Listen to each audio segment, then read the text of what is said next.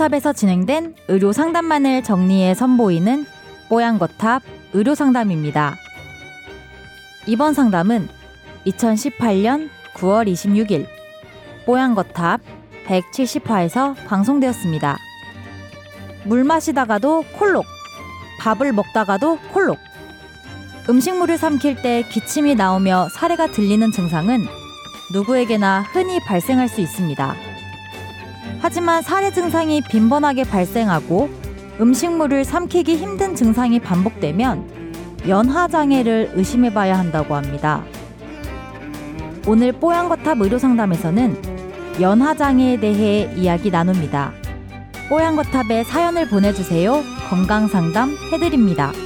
타워 골뱅이 sbs.co.kr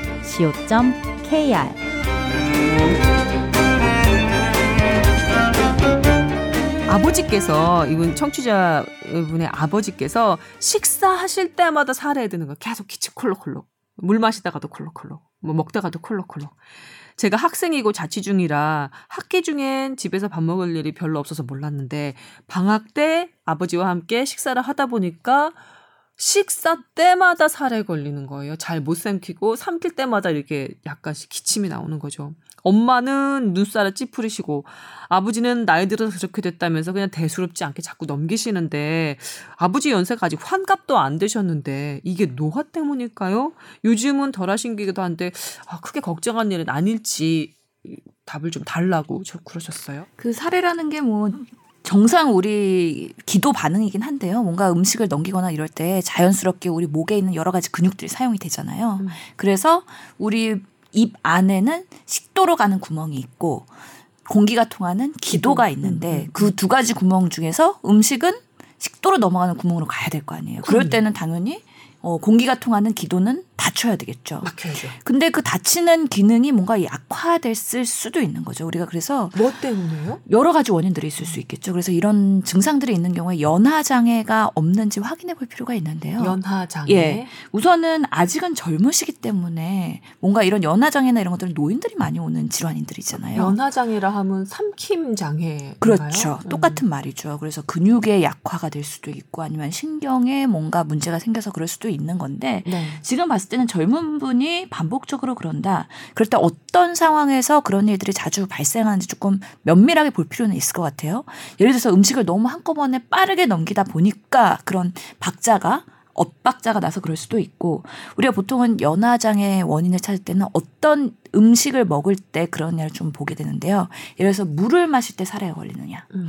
아니면 미음같이 맑은 죽이 그럴 때 그러느냐, 음. 아니면은 덩어리 있는 죽이 그럴 때도 그러느냐, 음. 아니면 딱딱한 음식물을 삼킬 때도 그러느냐 음. 그런 거에 따라서 테스트도 합니다, 사실은. 음. 그래서 어느 단계에서 그런 사례가 더 잘 걸리느냐 음. 그런 것들을 좀 관찰해 볼 필요는 있을 것 같아요. 사실 그래서 사례가 반복적으로 걸린다는 거는 사실 노인의학에서는 뭔가 그런 사례로 인한 인한 흡입성 폐렴이나 이런 것들이 유발될 수 있는 요인이기 때문에 음. 이런 것들이 어떤 상황에서 어떻게 되는지를 좀 관찰해서 만약에 그 상황을 피할 수 있다 그러면 피하시는 게 좋으시고요. 그렇죠. 천천히 드시거나 아니면은 사례를 유발하는 유독 뭔가 원인이 있는 음식이 있다거나 그러면 음. 그걸 피해서 하시면 되는 거고요. 네. 그렇지 않고 그런 거에 상관없이 항상 그렇다.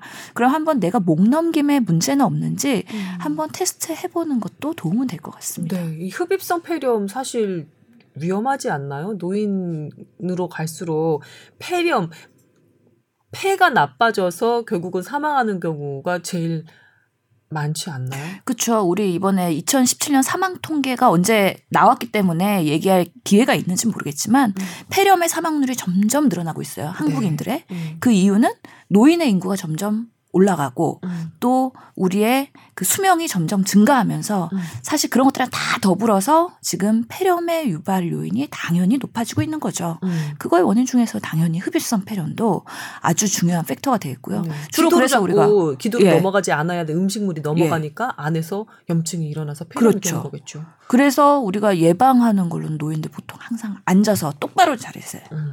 어, 드셔야 되는 거고요. 당연히 천천히 드셔야 되는 거고 그런 것들이 반복되는 분들은 뭔가 천천히 스푼으로 물을 떠서 드시는 것까지 하는 그런 지침을 아, 드리거든요. 사실 또 훈련을 예, 시키기도 해요. 예, 그러면서 괜찮으면 어? 또 다음 단계로 가고 다음 기침하신 사례 그렇기 때문에 네. 예 어떤 상황인지는 잘 모르겠지만 그런 것들을 좀 관찰을 집중적으로 해갖고 문제가 있다고 생각되면 당연히 병원에 가서 테스트해 보는 거는 도움이 될 것 같습니다. 네.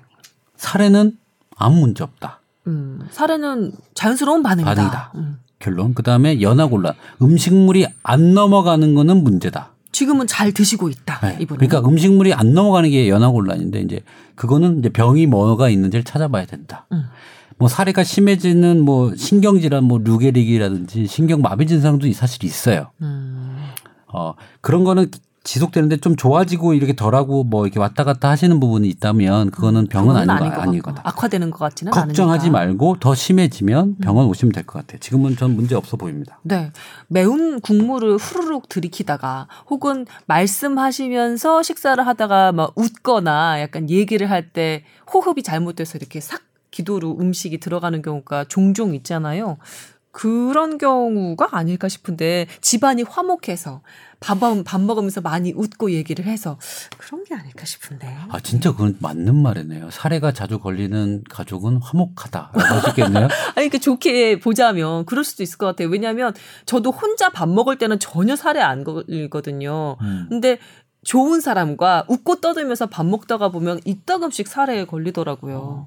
서로 성질 내면서 하다 할 수 있지 않을까요? 그건 아닌가요? 밥 먹으면서는 이렇게 싸우게 되지는 않는 것 같은데 네. 여튼 화목한 가정이기를 바라겠습니다. 네. 괜한 걱정이기를 저도 기도해 드릴게요.